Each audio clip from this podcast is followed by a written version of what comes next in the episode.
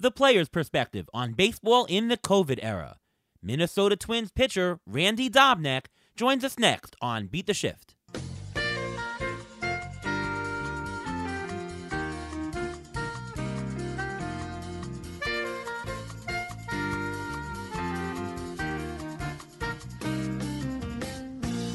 Welcome to another episode of the Beat the Shift podcast presented by Fangraphs.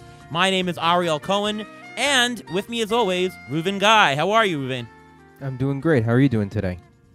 I'm doing fantastic, and we've got a special guest tonight on the show. He has a career e- earned run average of 3.12 He's got a ground ball rate of 60%, which is enormous. He's accumulated 1.1 career WAR, according to baseball reference. And from my statistical standpoint, he posted a 36% WPDI in 2019. What's that? We'll explain that later. But I want to introduce Minnesota Twins pitcher Randy Dobnak. How are you, Randy? Good. How are you guys? Uh, doing fantastic. Doing Thank, thanks so much. How how's uh, your New Year started? Um, not too shabby. Um, I've thrown a few bullpens, so get back in the swing of things a little bit, get ready for spring training. Right. I wanted to ask you, um, how does this offseason compare to other off seasons prior? Because obviously we had the shortened 2020 season. We have an, a somewhat uncertain start to uh, 2021. Uh, are you doing anything differently? Um, I'm kind of doing what I did during the whole quarantine thing. Uh, as far as you know, kind of just, just typical throwing bullpens and stuff. I mean, the facilities that I use um, haven't been locked down, so I've been able to go ahead and use those for throwing bullpens. And then the local high school field, I just go over and throw with um, the kid that catches me. So we just kind of go over in the mornings and whatnot. It's a little cold, but it gets the job done. But as far as lifting and all that goes, you know, I've been able to use the gym and stuff. Um, it's nothing really crazy is different compared to previous off seasons, other than you know the whole you know wear a mask thing, kind of distance yourselves and all that stuff. Well, last year you actually only had divisional play. You didn't actually face the entire league. Was it easier to prepare for games last year in the shortened season? And is it going to make it a little bit more difficult this coming season? It was a little strange. I mean, I think it's it's a little bit beneficial sometimes, and sometimes it's not. You know, facing the same team over and over again more than usual. Um, I think benefits the hitter more than the pitcher. Uh, I think there's a point where I faced, I can't remember if I faced a team three times in a row or it was just twice in a row, but we had one guy, I think Odorizzi faced the Royals three times in a row, you know, and facing the same lineup, you know, three starts in a row, they kind of get used to you and whatnot. But going forward, I think um, for me personally, you know, I treat each start or each game as a separate entity. So the days before leading up to it, if I'm if I'm going to be starting, you know, I'll do my research and I'll, you know, see what the guys are, like what guys are hot hitting, like what are they hitting, um, what are they hitting well, what are they like not hitting well, location wise, and all that. And kind of just you know come up with a game plan and attack them with that. Yeah, you know, last year Jacob deGrom in New York he had a streak of four straight starts against the Marlins. There was a period of almost a month where all he faced was Marlins. So uh, anything goes these years uh, with with COVID. It's crazy. He's pretty nasty. So I can't remember how he did, but I think he did all right. He he did okay. Yeah. Um, so, uh, you know, from the player's perspective, as we have you on, uh, minor leagues have been. Uh, there was no minor leagues in 2020. Um, how do you think that it's going to affect how prospects are coming up and how they're going to perform this year, and also in their development uh, for the future? Uh, I think it's just, it's really strange just to think about. It. You know, whenever I signed in 2017, you know, everything was normal. Um, as far as all that goes, you know, I don't really know how those players are going to be like managing what they've been doing because for some of them they won't they won't have played since I guess spring training of last year. Before that, you go all the way back to you know 2019 end of the season. So it'll almost be like almost a year and a half since they've played you know competitive baseball rather than you know throwing bullpens or throwing to live hitters. But you can do all that as much as you want, but comparing that to like a live game, you know, with fans and all that, it's just so much different. Do you think there's going to be like an innings limit? I mean, for you personally, you pitched 128 innings in 2008 overall, 163 in 2019 and only 46 innings last year. So do you think there's going to be an innings limit, especially if pitchers want to try to jump to 100 to 150, 150 to 175 innings next year? Um, I think that I guess that'll probably vary team to team, but I mean, as far as I go, I prepare the way that you know every season should be. I, I go in, you know, expecting myself to be able to go out there and perform every fifth day. You know, I don't want to take any chances. You know, kind of go into spring training, you know, thinking, oh, I'll get to throw some bullpens down here and there, but I'm gonna go. I go into spring training over prepared. I, I always have done that, just because I know some guys come un, come in under prepared and they end up, you know, getting hurt or you know things that shouldn't be happening happen. But I don't really know if if I'll have a say in you know innings limit. I guess that it's all up to the analytics and the coaching staff and obviously the pitchers, you know, and how they feel. But I guess it just depends on how you prepare yourself. And and will it depend also? Like I, I'm guessing you're assuming last year was your quote unquote rookie season. Will rookies be treated any different, or players coming off injury? Like your teammate uh, Jake Odorizzi, he had an, he had an injury and he was he missed a lot of he missed some time last year. So is that going to affect him or or you going forward also? Um, I don't think so. I mean, I can't speak personally for other people, but I know that you know Odorizzi's arm was totally fine. It was just you know the one time he got a line drive back at him, so he was out for I forget how long, but he, that, that mm. just it was out of his control. And the other thing was a blister. You know, it's just things that are out of his control. You know, and for some guys, you know, if they have arm problems, it's it's a bigger story rather than you know just having things that are out of your control, you know, hurt you. Right. So so you mentioned analytics might be involved and you know one thing that we've noticed especially since we we play a lot of fantasy baseball here um, that the number of innings per start per pitcher has trended downward. I mean we see we saw the Tampa Bay Rays look at the World Series Blake Snell was pitching a gem and uh, the Rays held him to five innings, and they had their playbook, and the playbook said take him out after five. Um, do you think we're going to see more of that going forward, or was that just something that occurred in the short season that teams are going to try to say, no, we're going to find our pitchers who are going to really give us length next year?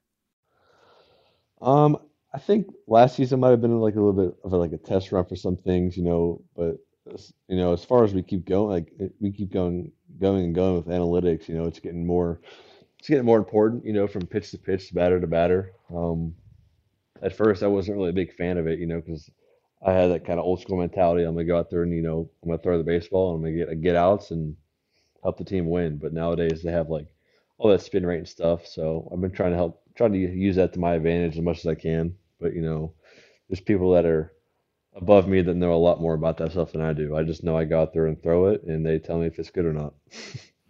So, do the Twins have a different? Would you think a different philosophy? I don't want to. I don't want to step on any toes, but do you think the Twins operate a little bit similar to the Rays? Are they a little bit more um, aggressive when it comes to this?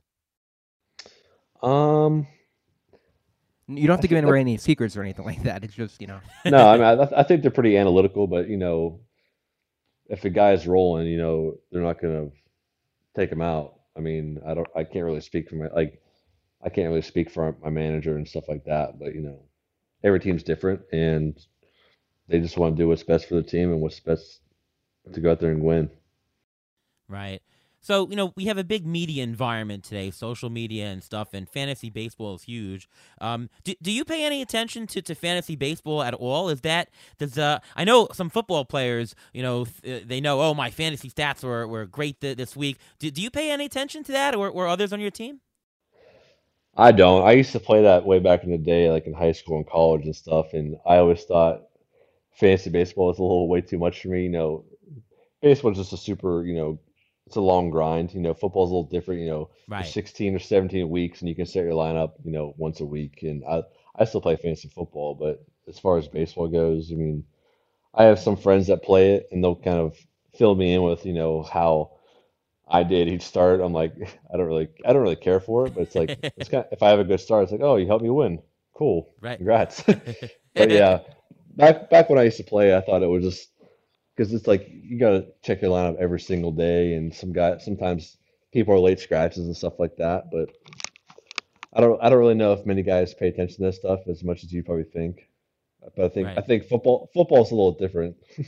You you actually did help one of our home leagues win because we picked you up very early and you were very cons- you're one of our more consistent pitchers, and so we'd like to thank you for that. Um, but uh, to move into a slightly different topic, you see a lot of players now on social media. You see you see uh, Trevor Bauer during his free agency. You see uh, uh, tr- uh, your oh your former teammate Trevor May.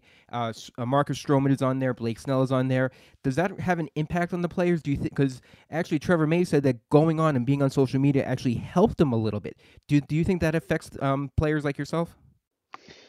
I mean, everybody's different. I mean, it's just kind of based on people's personalities, I guess. But for me, I mean, I like interacting with the fans. You know, good or bad. Every time I have a bad start, I'll go there and people will be cussing me out and giving me all kinds of bad names in my DMs and stuff like that. But I mean, it's all part of it. You know, we're playing in the highest stage of baseball, and you know, people are gonna get mad, people are gonna be happy, and you kind of just kind of people just deal with it differently. Um, but like I said, with Trevor May and stuff like that, like everybody has their own little brand, I guess you can say, and just kind of the way that we go about it. I like like like I said, I like interacting with the fans and kind of just you know trying to show them that we're real people, we're not just like these walking robots and stuff. Well, speaking of the fans, do you think that any players are going to be playing differently once the fans come back? I mean, it must have been very odd playing with no fans. I know you used to play in an independent league where the crowds weren't obviously weren't as big as the major leagues, but do you think that players will be playing different when the fans come back, and specifically like starters and relievers? Um, I I like playing for. I think it's really weird playing without fans. You know, a lot of players feed off that energy that the fans bring, and it's just awesome. You know, just to have them there backing you if you've like if you if you're a hitter, if you like, you know, hit a home run, everybody's cheering for you. If you're a pitcher, you get out of a big situation. Um, just like all that energy coming out of the crowd and stuff like that. We, you know, we play for the fans we like to entertain them and go out there and have fun doing it. So as far as that goes, I think I don't really know if it'll change the way some guys play. Um, but you know, having a lot of people in the stands creates some of that adrenaline for some guys and crazy things happen. Do you think it affects uh, closers? Because uh, I know that there are some closers that thrive on the energy uh, in terms of the the uh, the crowd coming in. We're a tight game situation, high leverage index, and everything. Um, do you think it might affect certain type of roles on teams? Um, I think maybe you know relievers. Sometimes you know they come into the they come into the big situations. You know the sticky spots where you know they need to like have some more adrenaline pumping. You know throw throw a little bit harder. Um, and kind of just feed off the energy that the fans bring. So if I had to guess, maybe the relievers or maybe even being the closer. Right. Um, so, uh, what? How do you think uh, a, a, pitching coach affects you? Um, we know that uh, Jeremy Hefner now with the uh, the Mets are there. Um, you know what what impact ha- have have you seen on pitching coaches for you personally? And maybe uh, tell us about the the pitching coach that affected you most. Maybe you had a high school coach or a college coach or so. Uh, who was the person that affected you the most? Um, I think pitching coaches have a lot to do with a lot of um, development of guys. You know, for me, I never really had a pitching coach besides like my dad growing up. You know, he kind of just showed me like his thing was when we were growing up, we would play catch. He's like, you know, just try different grips on the ball and throw it and see what happens with it. Because you know, different different grips, you know, cause different movement and stuff like that. And that was, you know, 15 plus years ago. And come to think of it, you know, that's kind of how the way it is. Um, so if I had to say anybody, it's probably him. You know, he's the one kind of taught me how to play the game, and I never had like a you know personal trainers or any like any stuff like that, pitching coaches. Um, growing up, um, but yeah, Jeremy did a great job last year. Um, this year we had Pete Maki. He does a great job, kind of just giving instant feedback in the bullpens and when we're warming up, if we're just starting a bullpen, you know, on our off day or something like that. Um, and if we have questions, you know, they're there to help us answer them, and they have like all the analytical numbers and stuff to back it up. You know, if we're asking questions about spin rate or location wise and where we need to fa- where we need to third to certain guys and all that stuff. So um, I, I, do uh, a lot of statistics over at Fangraphs, and uh, I had an article last year uh, talking about a new statistic that I wrote called WPDI, Weighted Plate Discipline Index, uh, to give us an idea of the breakdown of um, is pitchers getting strikes in the zone, is it getting contact, or are they getting swings? Basically, if you think about it, if I if I uh, express every single possible outcome in terms of three things: swung on, made contact in and out of the zones. There's actually six outcomes. You can be in the zone, swung on no contact, out of the zone, zone, and so forth. Um, and if you take a look at the percentage of pitches that a pitcher throws that are generating contact, not in, out, and whatnot, um, you can learn a lot about a pitcher. And your name just popped up to me last year as having an elite uh, WPDI, an elite plate discipline index. And part of that that I, I saw about you is the ability to get players to swing outside of the zone. Uh, the great Greg Maddux, uh, his recipe to what makes a great pitcher is throw a strike when they ain't swinging and throw a ball when they are swinging. and uh, and I've noticed that you've done that. Um, your quantities that you throw out of the zone are elite. Um, we're talking 80th, 90th percentiles of getting pitcher, getting batters to swing out of the zone. I mean, you you want them to swing at crappy pitches and whatnot. Um, and of course, as most people notice with some of the more regular metrics, your ground ball rate is sixty percent. That is super elite in baseball. That means that out of every batter that they face that that hits a ball, sixty percent go right to your infield. And you like ground balls as a pitcher, I'm assuming. uh, so you know, so can you tell us a little bit about whether you think what I'm saying is true, whether you're planning for it? Um, you know how does that come about in your arsenal? Are you aware of this, and is that your the name of your game?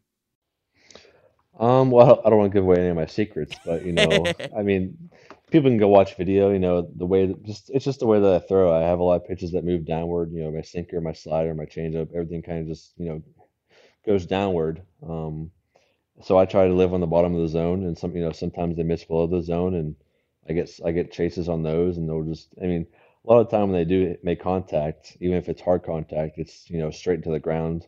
Um, I guess it's sometimes they beat the shift. I guess you can say it's your podcast name, but um, it's just part of the game. That's part of the game. I can't you can't really plan for that. You know, you can plan for a little bit um, according to some hitters, but ultimately, you know, balls are going to find the holes once they put them in play. More like not more often than not, but I'm, I'll go on stretches where you know almost I feel like every ball that's put in play somehow finds a hole, and then I'll go on stretches for like oh my gosh, every single ball put in play, guys are making plays on. Um, so my goal is just to keep the ball on the ground. You know, if I keep the ball on the ground, that gives them less of a chance to get you know extra base hits or home runs, and putting balls in the gap, and just creating um, more base runners rather than singles because they say that you know singles won't kill you in the long run. You know, it's the it's the double, it's just the home runs, it's just the, the power the power hits that are going to be the ones that kill you. Right, exactly. Um, we got a couple of mailbag questions uh, for people who wanted to get uh, your take on things, and one of them goes right, right, right to this ground ball issue. And uh, Frank says, as a ground ball heavy pitcher, what sort of things happen that fans may not necessarily be aware of? Do you talk with infielders on how you're going to try to get outs? Does having different infield personnel change your approach at all? Uh, do you consider things like exit velocity and try to hold batters to a minimum? Um, what do you think about uh, what Frank is asking? Um, we have like, I mean, we have coaches that'll adjust the infielders according to each batter. You know, some guys are more pull heavy, some guys will go every direction on the field. So before each batter, you know, they'll adjust them. You know, sometimes have three guys shifted on the right side, three guys shifted on the left side, and whatnot. Um, as far as me telling them what to do, no, I just go out there and throw the ball, and wherever they put the ball in play, I hope somebody's there to make a play, and if not, um, I just clear my head and get get to the next batter. Uh, as far as exit velocity goes, you know, I can't really control that either. I mean, I can just try and keep the ball on the ground. That's what I try and do. So, you know, sometimes guys are going to hit the ball pretty hard, but when they do that, I'm hoping that they put it right into the ground, you know, to give my infield a chance to make a play and get the guy out. So I'm not really, obviously, I don't want to keep the guys hitting high velocity off the bat, but as far as I can do it on my end, I'm just trying to get them to beat the ball into the ground as much as I can. Michael asks, um, are you working on any new pitches for 2021, or are you trying to Corbinize any pitches? Uh, and of course, Corbinize means to do what Patrick Corbin did and say, my slider's my best pitch. Just throw the heck out of it. Uh, so, which are you doing for 2021? Um, I'm pretty much keeping the same repertoire that I have, just trying to perfect them all as much as I can, and you know, throw them for strikes at any count. And that's kind of what my game plan is going into each game, trying to locate as best as I can and keep the ball down. Right. Uh, Kurt asks, "What is your favorite moment during your time in the U.S. PBL? Um, I mean, I really I, that was my first experience kind of playing in front of fans, because in college, I mean, we had like you know 30 people max, you know, it'd be like girlfriends or you know parents and stuff like that. So every game that I played the USPBL, they they sold out every game. We played three four times a week, and they always sold out. You know, 5,000 plus. They'd have firework nights and stuff like that, and then we'd have time to you know sign for fans and stuff. And I thought that was the coolest thing ever when I was there. Um, just getting just the opportunity to play in front of fans that are cheering for you, and just to get just get the, that experience doing that was pretty awesome. Oh, nice. Uh, Matt asks, "You can only have one Iron City Bear or Iron City Beer or Preman, Primanti Brothers. I don't even know what these are. Uh, do you know what that, uh, these are? Yeah, they're both from Pittsburgh. Uh-huh. Iron, it's Iron, it's Iron City Beer and uh, Brothers. I'm gonna go Aha. with Brothers. Okay. What, what is it? A favorite restaurant or something? It's a it's a restaurant that originated in Pittsburgh, and they're known for putting uh, fries on their sandwiches. It's really good stuff. If you ever get the chance to try it, I would try it. Uh, and they're also they're, they're they're expanding around. They're in West Virginia and uh, Maryland and stuff like that. So they're getting around. Okay, well, I'm going to jump a little bit here, and I'm going to ask you a little bit about this coming season. There was a big trade this uh, today. One of your close rivals uh, traded away one of their better pitchers and one of their and probably their best player. How do you think the AL Central is going to play out this year? Um, I mean, I think it's it's gonna be a battle. I mean, between almost all the teams. I mean, the uh, the White Sox are young and they're really they're really good and they're going to be good for a long time. Um, the Indians are always going to be in in the mix with the Twins as well. Um, and you know the Tigers, you can't get light on the Tigers as well. But as far as everybody else goes, the Royals, you know, they're young too, and they're. I mean, every every team has a chance. So, um, but also obviously getting Lindor and Cookie out of the mix from the Indians is going to probably help us in the long run because I, I'm pretty sure Frankie was the first was the first guy I gave up a hit to, so I couldn't I probably couldn't pick anybody else that's better. Oh wow, wow. D- d- does that make you think? Wow, now I- now I got a, a little bit of an easier start when I face the Indians. Did, did that run through your mind? I don't I don't think it runs through my mind, but I know in the back of my head that I don't have to face I don't have to face Lindor again. Well, I guess not as much as I would think. Right, all right. All right, let's end the show with a quick. Uh, it's New Year, so what is your New Year's resolution for 2021?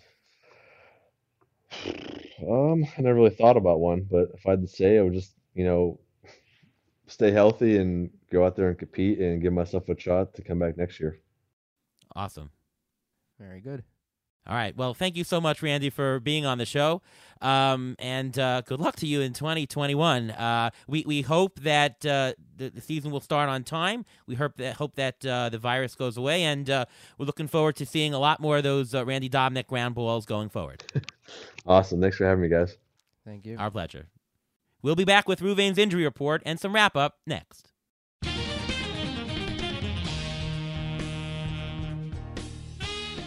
And we're back. Uh, all right, Ruvain. Uh, we had a pretty big uh, trade today in uh, baseball. Francisco Lindor, Carlos Carrasco heading over to the Mets. Are you excited? I am very excited. Um, being Mets fans, this is actually one of the biggest trades since I guess getting Cespedes in 2015 and going all the way back getting Mike Piazza back in I think it was 1998 when they got him. Um, this is the start of a team being good for a while if they can re-sign him. Amazing. Uh, so the Mets receive those two. On the going out from the Mets, the Indians receive Amed Rosario, Andre Giménez, Josh Wolf, and Isaiah Green. A couple of prospects that the Mets took in first or second round, uh, and then a couple guys who are at the major league level. Um, so uh, let's not talk about whether the trade is good for the Mets in a baseball perspective, but from a fantasy wise. Um, which players are affected the most? I would have to think Carlos Carrasco even more so than Lindor, right? Yeah, well, Carrasco is going from from going from a, a good pitcher's park to an extremely good pitcher's park, and I think Derek Carty already had mentioned on Twitter that he's going. I think from number five pitcher's park to number two, and that helps him immensely. Do you think that it outweighs because the, the NL East is a much tougher division than the AL Central? Uh, do the park factors outweigh the change in divisions? I, I don't think so. I, I, really think that good pitchers will pitch well no matter where they are, and the, their surroundings will only help them. It should only enhance them. I mean, he yes, he played in a not that great division, but it shouldn't affect him that much because he's he's still be the, he's still going to be the pitcher who he is. He's not going to change anything, and he's going to have a possibly a better defense behind him for the entire season because that's what that's something that the Mets are actually working on. And a better defense behind him means more runs saved, means lower ERA, possibly lower WHIP, and you know that that's that's what you have to look for in when it comes to fantasy. And it helps Marcus Stroman, uh, who gets a lot of ground balls, just like our buddy Randy Dobnak, who is just on the show. Um, from terms of Lindor's value, I think it would help him because, uh, especially the run production counting stats, the Mets offense will be a lot better than what the uh, Cleveland Indians would have been. I think the guy who gets hurt the most, and tell me if you agree, is uh, Jose Ramirez on the Indians, who now has no protection. Yeah, he he's going to be alone in that lineup. He's actually the most expensive, quote unquote, player on that team. I think he's making like nine million right now. And if they're cleaning house, I would probably expect him possibly to get traded. Also, I mean, he may even ask for a trade because that team looks like they're trying to rebuild at this point. We'll see about that. Uh, does this trade make the Mets more or less likely now to acquire Trevor Bauer? Does it make them more or less likely to acquire George Springer? I think this is going to mean that they're out the, because they got um, Carrasco. I think they're going to be out on, on Trevor Bauer, especially if they want to get some help in their bullpen, and they're going to want to do that. Um, one of the guys that they're they've been talking about trying to get is Brad Hand. Now, Brad Hand, for fantasy purposes, has been a very very good closer, but if he comes to the Mets, he may not close. You have Edwin Diaz there, and he's he, if if they do sign uh, Edwin, um, sorry, Brad Hand, he's he's going to split some saves and and he's going to lose some value. Um, and having now with Francisco Lindor there, I, I can't if they're going to want to sign him to an extension. How can they also spend so much money on on, on George Springer and pay him also. I think they may go for more defense, someone like a Jackie Bradley to go up the middle and and to sign a reliever instead of going this George Springer route. What do you think? Yeah, I, I, think that that's possible. Uh, I think they are going to be out on Bauer. Uh, according to a Twitter poll that I put out asking the same question, are the Mets more or less likely? Uh, and 67% say they are now less likely to sign Trevor Bauer. Interestingly, um, Mets fa- maybe Mets fans are drawing this, but 56% uh, uh, says they're more likely to acquire George Springer. The funny thing is, if you go on Twitter and you see people tweeting, here's the potential Mets lineup for 2021, and they show Lindor in it now. Um, almost all of them I've seen include George Springer. He's not on the Mets yet, uh, but, the, but yet but people. The, but the, the thing is, the difference between Brandon Nimmo and George Springer from WAR from last year is not that much, and Nimmo is under control, and not, they're not paying him that much. Yes, his defense isn't that great compared to George Springer in center field, but he's a cheaper option if you want to spend elsewhere. You can't spend on everything, otherwise you're going to go over the cap. Yeah, the luxury tax threshold is is what there. Um, I, have heard from sources that uh, Steve Cohen is not opposed to going over it, but does not prefers not to go over it uh, this very year. Um, so I think that you know if you're going to buy a George Springer, you're crippling yourself. If you want to stay under from buying anybody else, you are better off with a Jackie Bradley Jr., who would improve your defense. By the way, I'm hoping the Mets have enough offense in there. Uh, so there you go. Uh, interestingly, one thing that uh, not a lot of people are mentioning about the trade, you know, if the Mets would sign George Springer, they would lose a draft pick um, in the following uh, uh, in, in the next draft. Uh, if they now that they have Lindor, if Lindor does go elsewhere um, the following year, the Mets would actually gain a draft pick. Hopefully, the Mets will sign him long term, is I think the goal. But if it if that doesn't work out, they get a draft pick. So net, it's actually two high draft picks that they would be getting. So that's that's one other aspect into it. Um, all right, let's go to your uh, injury update. Uh, let's see what you have tonight. All right, I'm going to start with the San Francisco Giants and Reyes Moronta.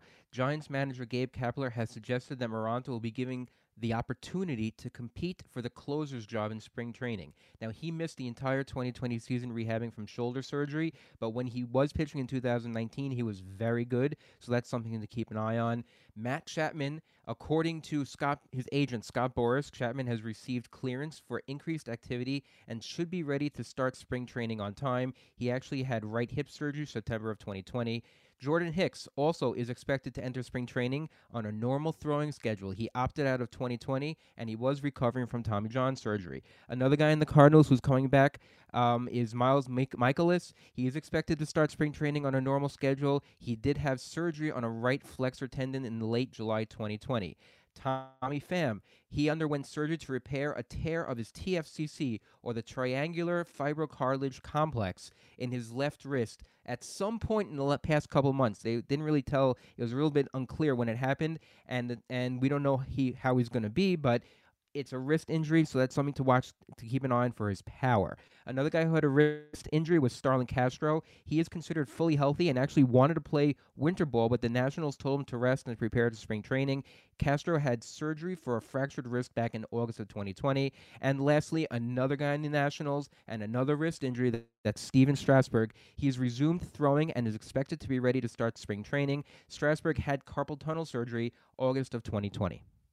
Oh, what's your uh, risk tolerance? You're the injury guy on on on Strasburg. Last year, obviously, was a complete bust for him. Uh, what's your take on on? Is it too risky to to draft where he's going now? I don't think he's going to risk that too much, too much risk. But again, like we discussed in our previous podcast, I wouldn't be paying a premium for him. Um, he's very similar to what um, this is very similar to what David uh, Price had a couple years ago when he had an issue with his with his wrist. Also, um, I think that David Price came back okay, so I don't think there's going to be an issue with Stephen Strasburg. He's also a little bit younger, and unfortunately, Strasburg knows how to come back from surgeries and from injuries, so I don't think it's going to be that much of an issue. He's the 27th pitcher on the board taken in the NFBC currently, 73rd player overall. Uh, the pitcher who's right before him is Carlos Carrasco. Uh, I think, especially with the change today, I think I would rather have Carrasco than Strasburg this year. You agree? Less risk, less risk. Yeah, uh, unbelievable. All right, uh, Ruvain, why don't you tell us uh, where uh, we can uh, read your stuff and uh, follow you? Okay, you can follow me on Twitter at MLB Injury Guru, where I tweet out injury updates throughout the season and the off season. And I also have a weekly in season article on Rotoballer discussing the injuries when they're coming back and who's next up. All right, my name's Ariel Cohen. I write for Fangraphs, CBS Sports Sportsline, and Rotoballer. The ATC projections are going to be coming out probably in about a week and a half by the time you hear this. So check them out. They'll be on Fangraphs this year once again. Very excited for that. Uh, Want to give a special thank you to Minnesota Twins pitcher Randy Dobnak for joining us on today's show. A couple of good thoughts about the 2021 uncertainty, a little, bit of an insight into what he does and how he thinks. So uh, it was kind of cool. Uh, and uh, we'll be back uh, later this week uh, with some more analysis. Uh, Todd Zola comes on the show next. Excited for him. And from all of us here on Beat the Shift, we'll see you next time.